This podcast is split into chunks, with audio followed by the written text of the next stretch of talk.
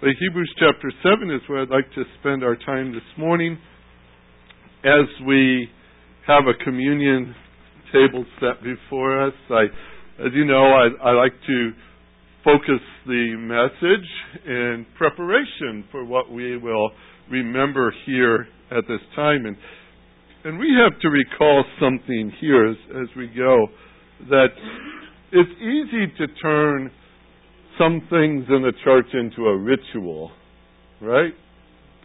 And uh, just by the song that we heard from the choir just a few minutes ago, that certainly was not a ritual when Christ died. There was a great deal of emotion, feeling, and understanding and not understanding as they watched Christ crucified and then to come to realize that that wasn't just something that uh, was brought about by the hatred of the religious leaders of that day. It was because he was dying for our sin.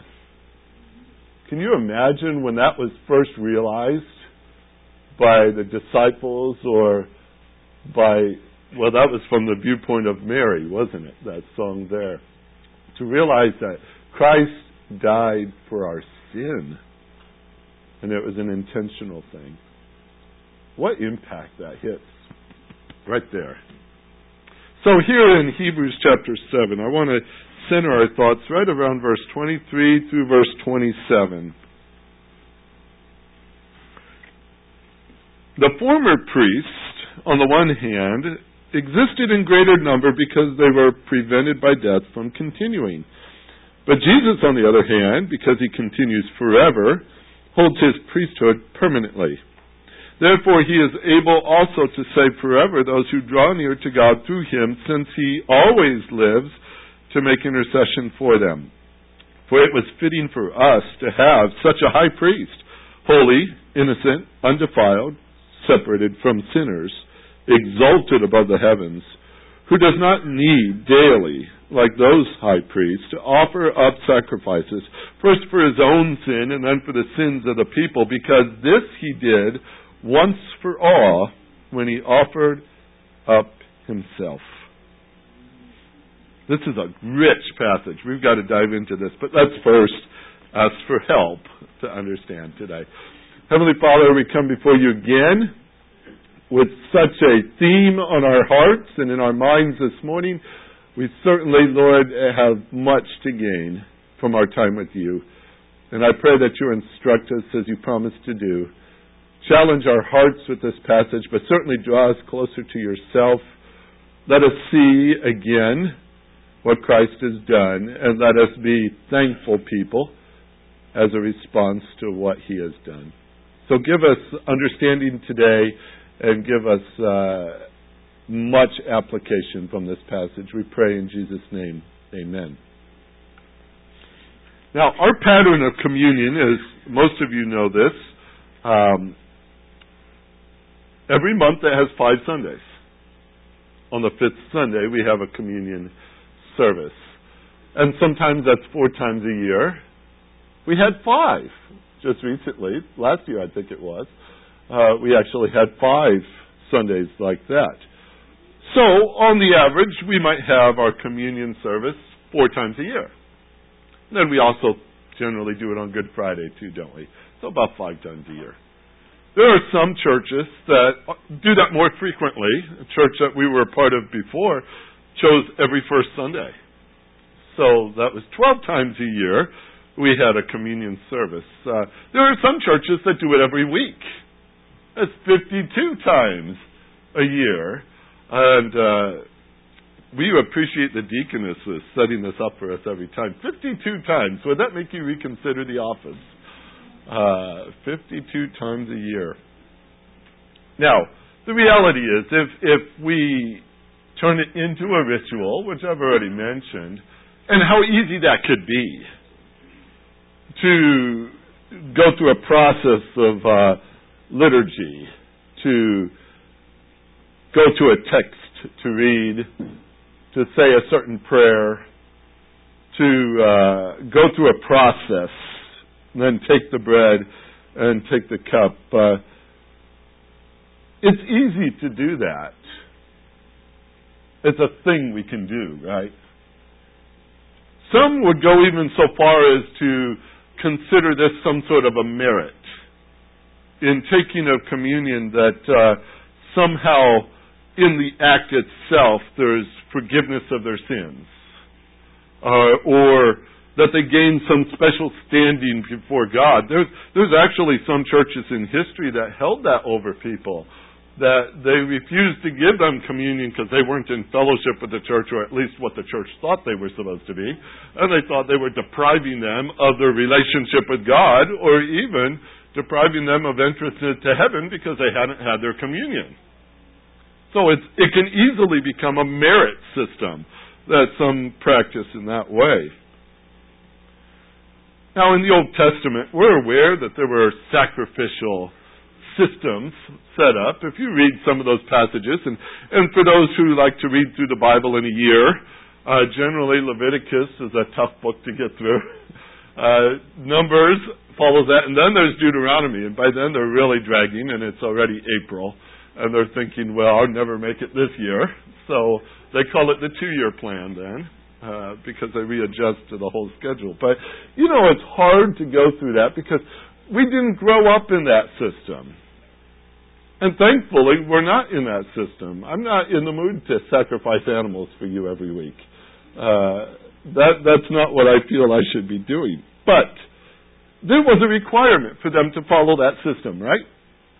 In that Old Testament economy, it was because the Lord told them to that they were to bring these sacrifices. And among them, particularly, were the sacrifices related to sin. There were trespass offerings.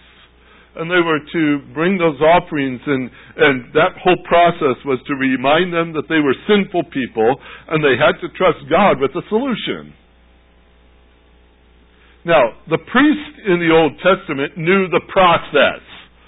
Those books of Leviticus and Deuteronomy and such were their textbook. That was their, their manual. That was their guide for everyday labor. They had to follow those, uh, those processes, those systems. They were designated in certain way, the, the ritual, the sacrifice. It was all coordinated by God. And it was explained in the law, and it was to be obeyed faithfully.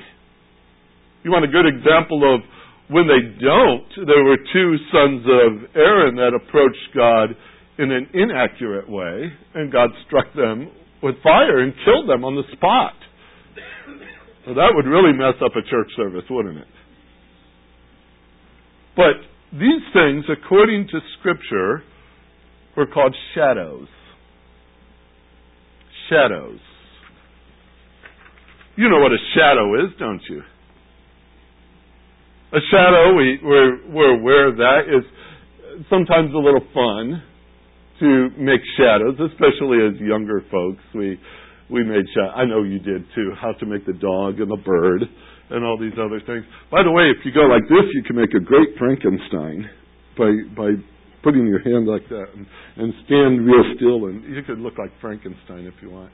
Uh, there's all kinds of different ways you can work with shadow, and they're kind of fun. But with, with the shadow concept, you know that uh, the shadows generally take the shape of the original.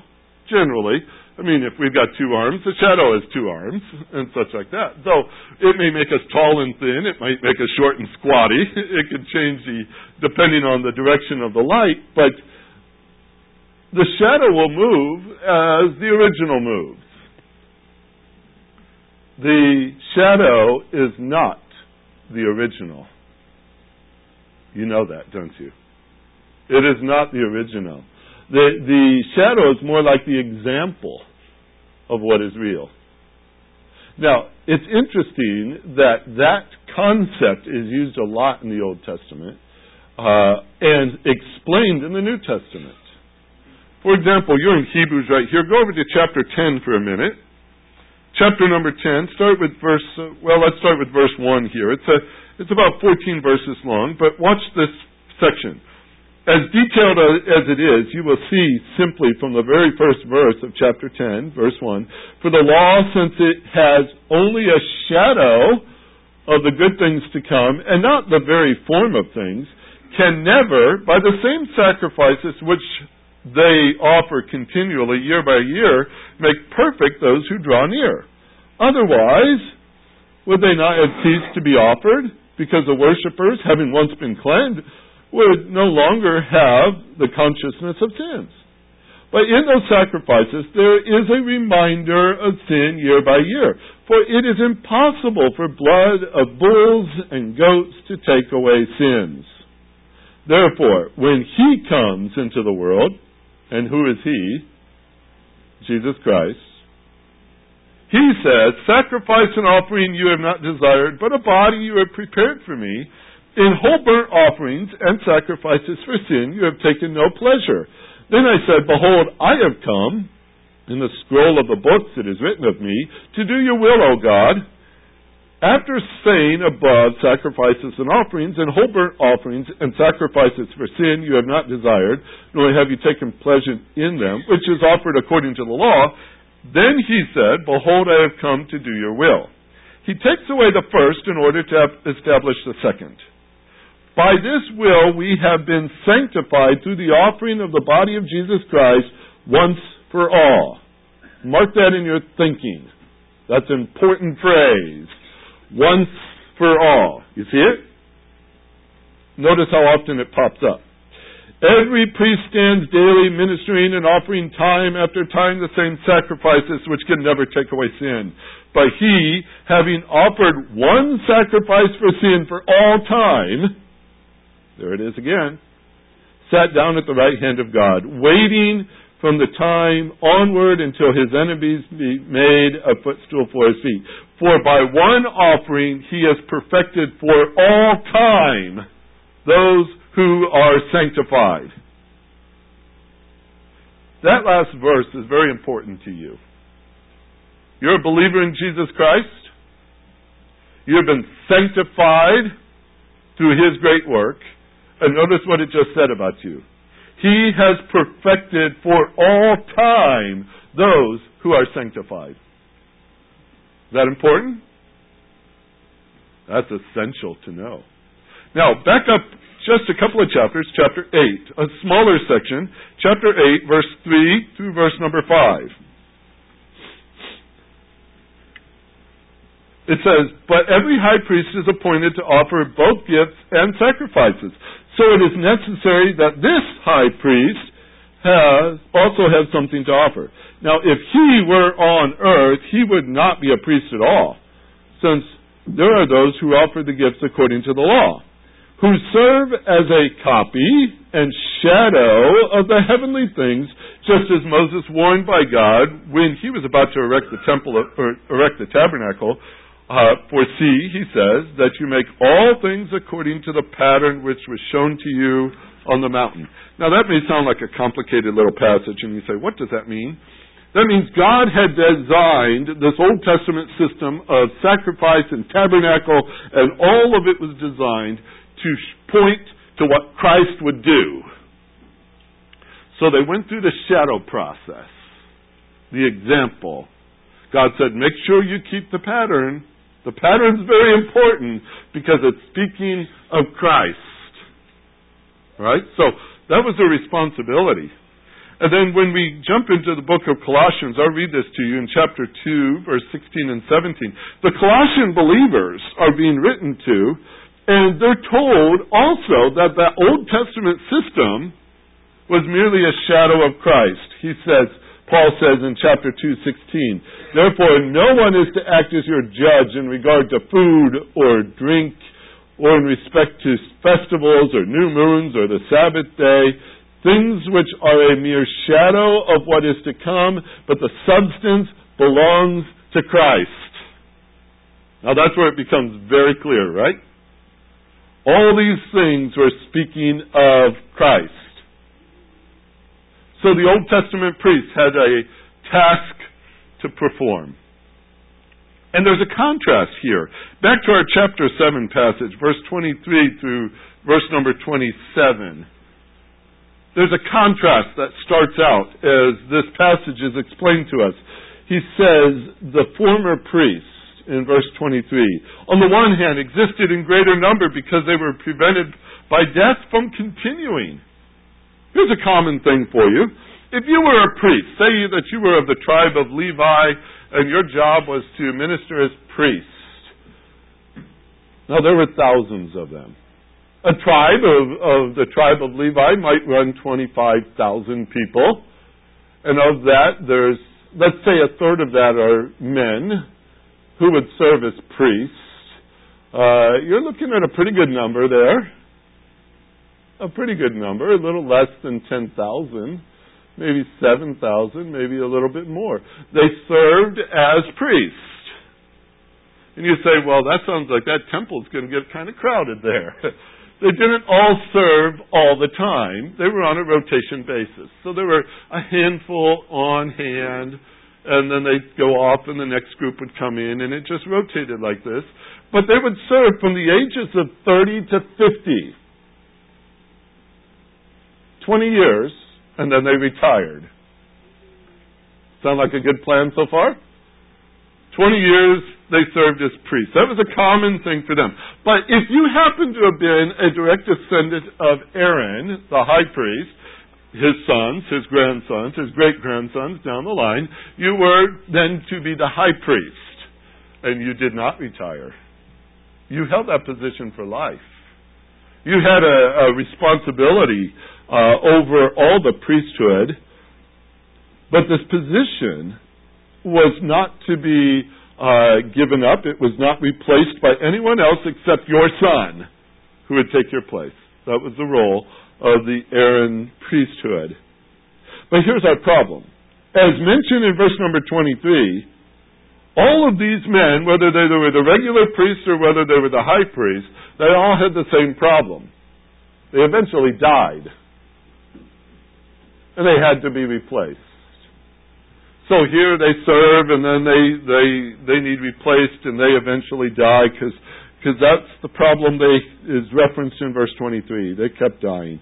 You know over the course of of Aaron all the way to the destruction of Jerusalem, they said there was at least 83 high priests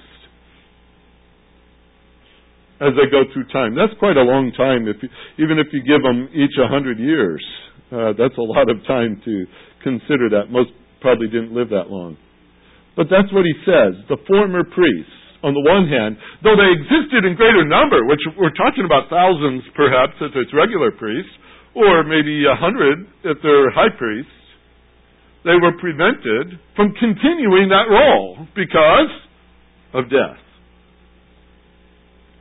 And then you move to verse 24 and it says, But Jesus. So you see the contrast coming. But Jesus, on the other hand, because he continues forever, he holds his priesthood permanently. He is not like the house of Aaron. He's not like the tribe of, Ju- of Levi. Matter of fact, he wasn't even from those tribes. It says simply, he continues forever. He continues forever. There's something wonderful just in that phrase. When we talk about our high priest, the Lord Jesus Christ, He's the only one we have. He's the only one we need. He lives forever. He has no predecessor. He has no successor. He's the only one. The one that my parents needed was Jesus Christ. The ones that our grandparents needed was Jesus Christ. The ones that lived 150 or 200 or 300 years ago, who was the high priest they needed then? Jesus Christ. And if the Lord should tarry and this world go another 100 years or 200 years or 1,000 years, guess who still will be the high priest that they need? Jesus Christ. Jesus Christ. This is a significant contrast we're setting up here. Simply stated, if that Old Testament priest was your priest, you would continually be updating email addresses. You would have to keep changing those little phone numbers in your phone. Because Well, you get a new one. Maybe this week you have Jedediah as your priest, and next week there's some Amelita or somebody. I don't know, but they're always changing names because there are new priests coming on to take the place of the old one. But if Jesus were your priest, you would have him forever. No one takes his place. No one came before him. No one will come after him. We call him perpetual in the priesthood. Now, understanding that basic fact is very important for the very next verse 25. And I want to show you the value of Jesus Christ as our perpetual priest here. Therefore, it says, He is able to save forever those who draw near to God through Him, since He always lives to make intercession for them. This is one of my favorite all time passages. I love these words, so I'm going to go slow. All right? I want to stop and admire it with you, kind of chew on it and enjoy what we see here. It starts with a therefore, doesn't it? Or you might have wherefore if you're reading from a King James this morning. We're coming to a conclusion here. We're bringing in an application of a great truth. Jesus remains the priest. So therefore, what does that mean to you? What does that mean to me? Well, notice the focus isn't right on us, it's on Him. The very next thing says, He is able. I've said this before, but I say this is theology in a nutshell. If you want to know what He is able to do, just set this next to anything He does. Creation, He's able. Salvation, He's able. Talk about the end times, guess what? He's able. Everything is based on this concept. It's the word dunamai in the Greek. It means ability. And sometimes people put it down with dynamite. Dunamai, dynamite. It sounds a lot like, but dynamite, you blow things up. This word is speaking of ability. Ability. There are great words for power in the Greek language. There's the word kratos. Kratos is strength as it's exercised. There's uh, energia, which you could probably guess the English word of that word. Uh, energy, which is strength operating. There's ischus word, which speaks of a power possessed, whether you actually use it or not. It's a virtue, if you will. He has power. And then there's dunamai, which is simply the word ability. Now, what's fun about those words, and I've given you a little Greek lesson, huh? Uh, in Ephesians chapter 1 verse 19, all four of them show up in the same verse. And it's such a neat little verse because it says in Ephesians 1:19, "What is the surpassing greatness of his power, that's dunamai, ability, toward us who believe? These are in accordance with the working, there's energia, his operating strength, of the strength, that's kratos, his strength is exercised, of his might, which is the power he possesses. Oh, you say, okay, what's that? Well, it's a very powerful verse. I said that on purpose. it's a very powerful verse. But when you stop and consider this, you consider what God is able to do. Go look at the stars. Look at the world around us. We see His handiwork everywhere, don't we? Scripture tells us that. The heavens declare the glory of God. We see what He is able to do in creation. And we ought to be in awe. We ought to be in awe. We speak of the laws of nature and how they operate. Who invented such things? God did and the power that we see in, in the sky, in the ocean. We, we see it in the solar system. We see the power of wind, don't we? We acknowledge all these things of the, of the great power of our God. And take all that. This is what the verse is saying. What God is able to do in all this power, guess where He's aimed it? It said right in the middle of the verse, to those who believe. He's taken that power and he's put it toward those who believe. That same power has made you a child of His. Now, does that sound like a flimsy deal? Does that sound like something so fragile that you're not sure it's going to last? Sometimes we treat our salvation that way, don't we? When we look at ourselves, yes, because we see ourselves in this picture and we say, well, Lord, you know me. I don't know how this is going to last. Salvation is not based on you or me, folks. And I would start with that and say, I'm very glad. He is able. That's where it starts. He is able. He is able to save. In our passage here in Hebrews chapter 7, it says, Jesus is able to save. The disciples asked that question once. The rich young ruler, the conversation that he had with Jesus, Jesus told him to go sell everything and come and follow him, and the man went away grieved because he owned much property, and he didn't do it. And Jesus turned to the disciples and he said, uh, It's hard for a rich man to enter into the kingdom of heaven. And then he goes on to illustrate that, and he says it's even easier for a camel to climb through the eye of a needle, right? Than for a rich man to enter the kingdom of heaven. And the disciples were absolutely astonished by that. And they said, which we would have said if we were there, I'm sure, then Lord, who can be saved? If a rich man can't get in, who can? And Jesus said this statement back to them. With people, this is impossible. But with God, all things are possible. Who says? God does.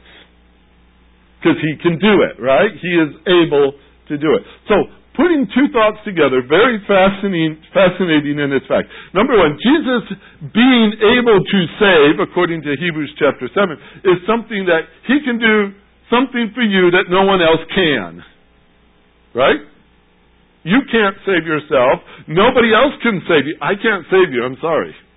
I can't do a thing to save you. All right? You can't save me either. Jesus can.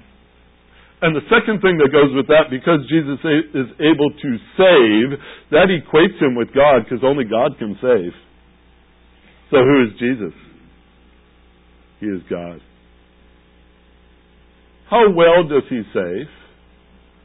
Hebrews 7:25, you've got two words option. If you're reading the New American Standard like I am this morning, it says forever.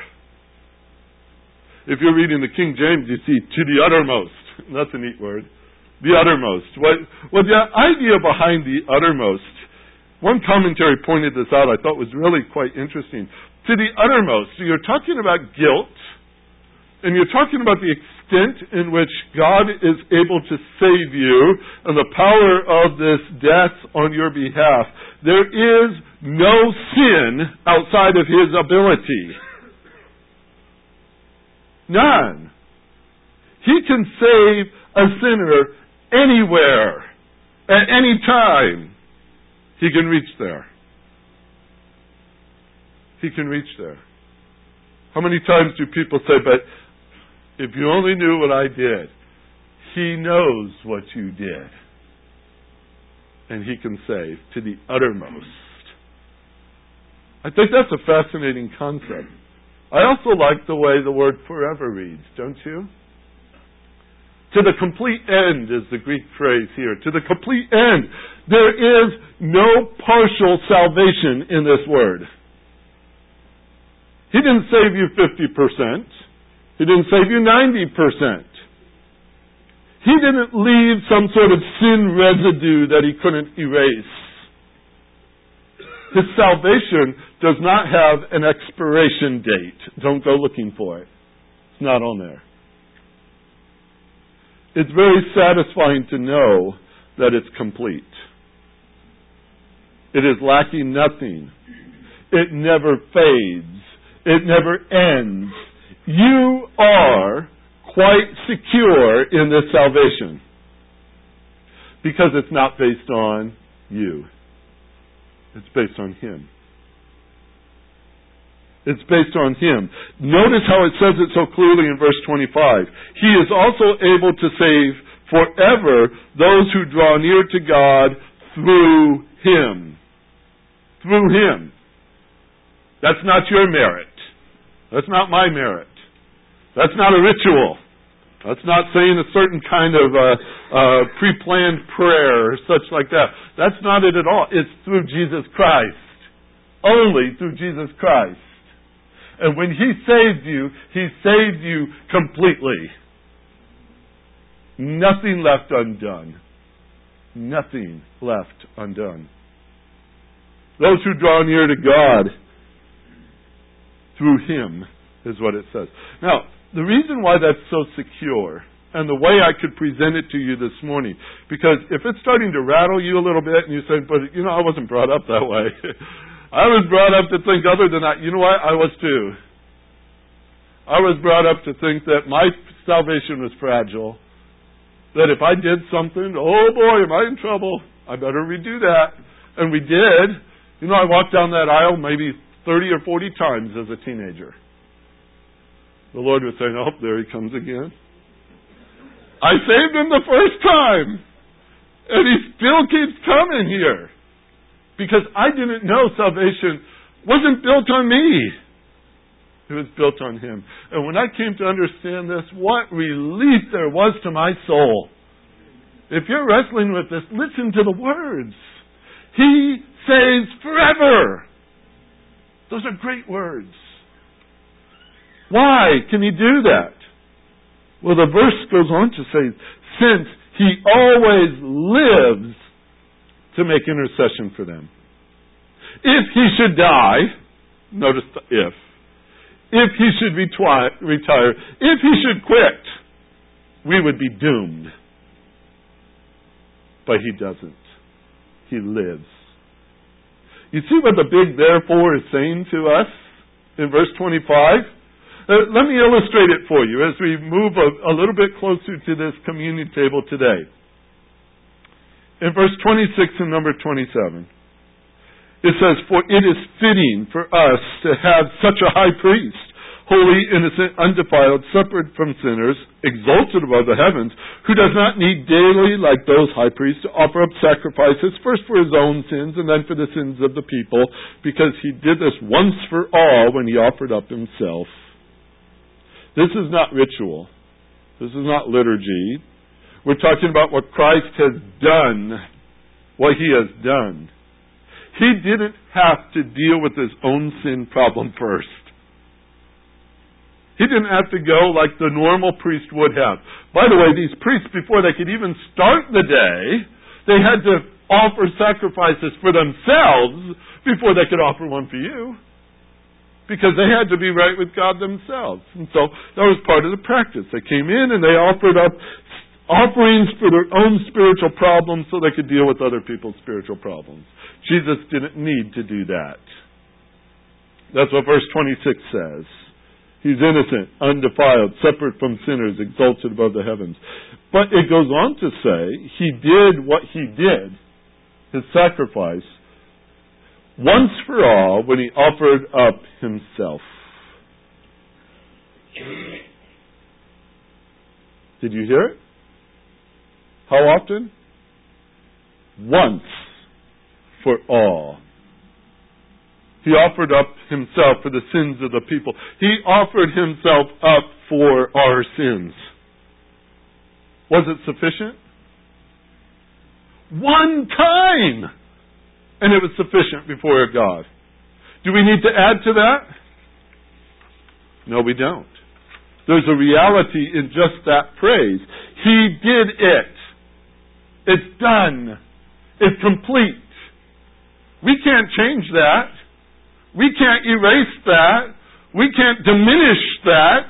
We cannot defile that. We cannot erase any concept of that. He did it. And it's done and it's permanent. And it will never change. So how could we come to this this morning and think that somehow by doing this we're going to gain merit with God when Jesus already gives us that merit and it's already done? Why do we come here then?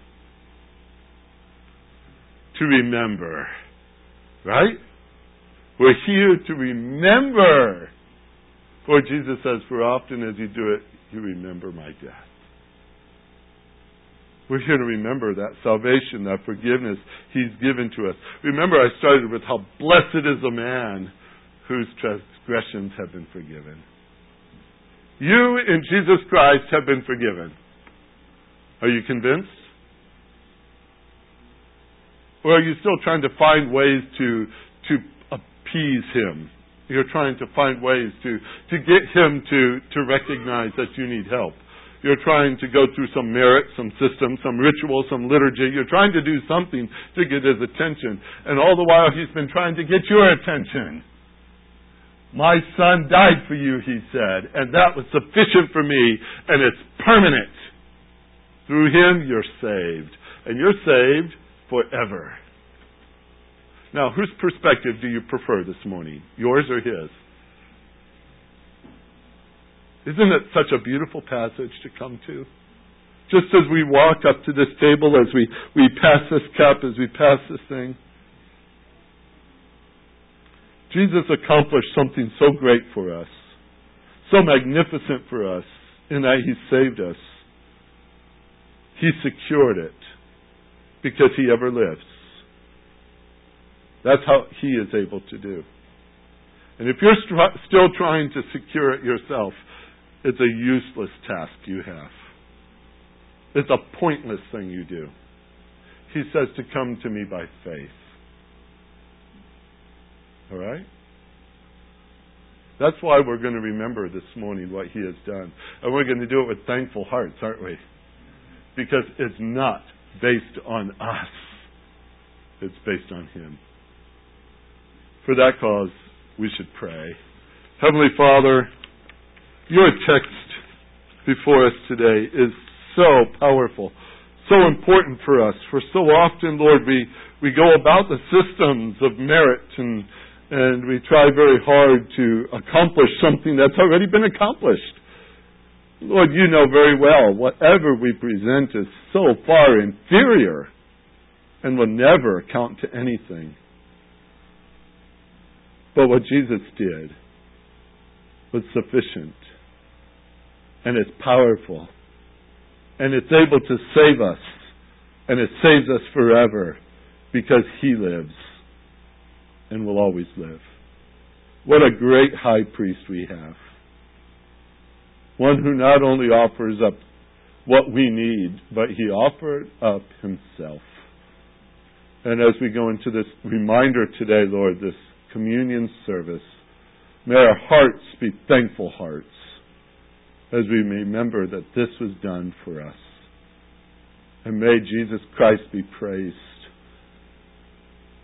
we ask this now in Jesus' name. Amen.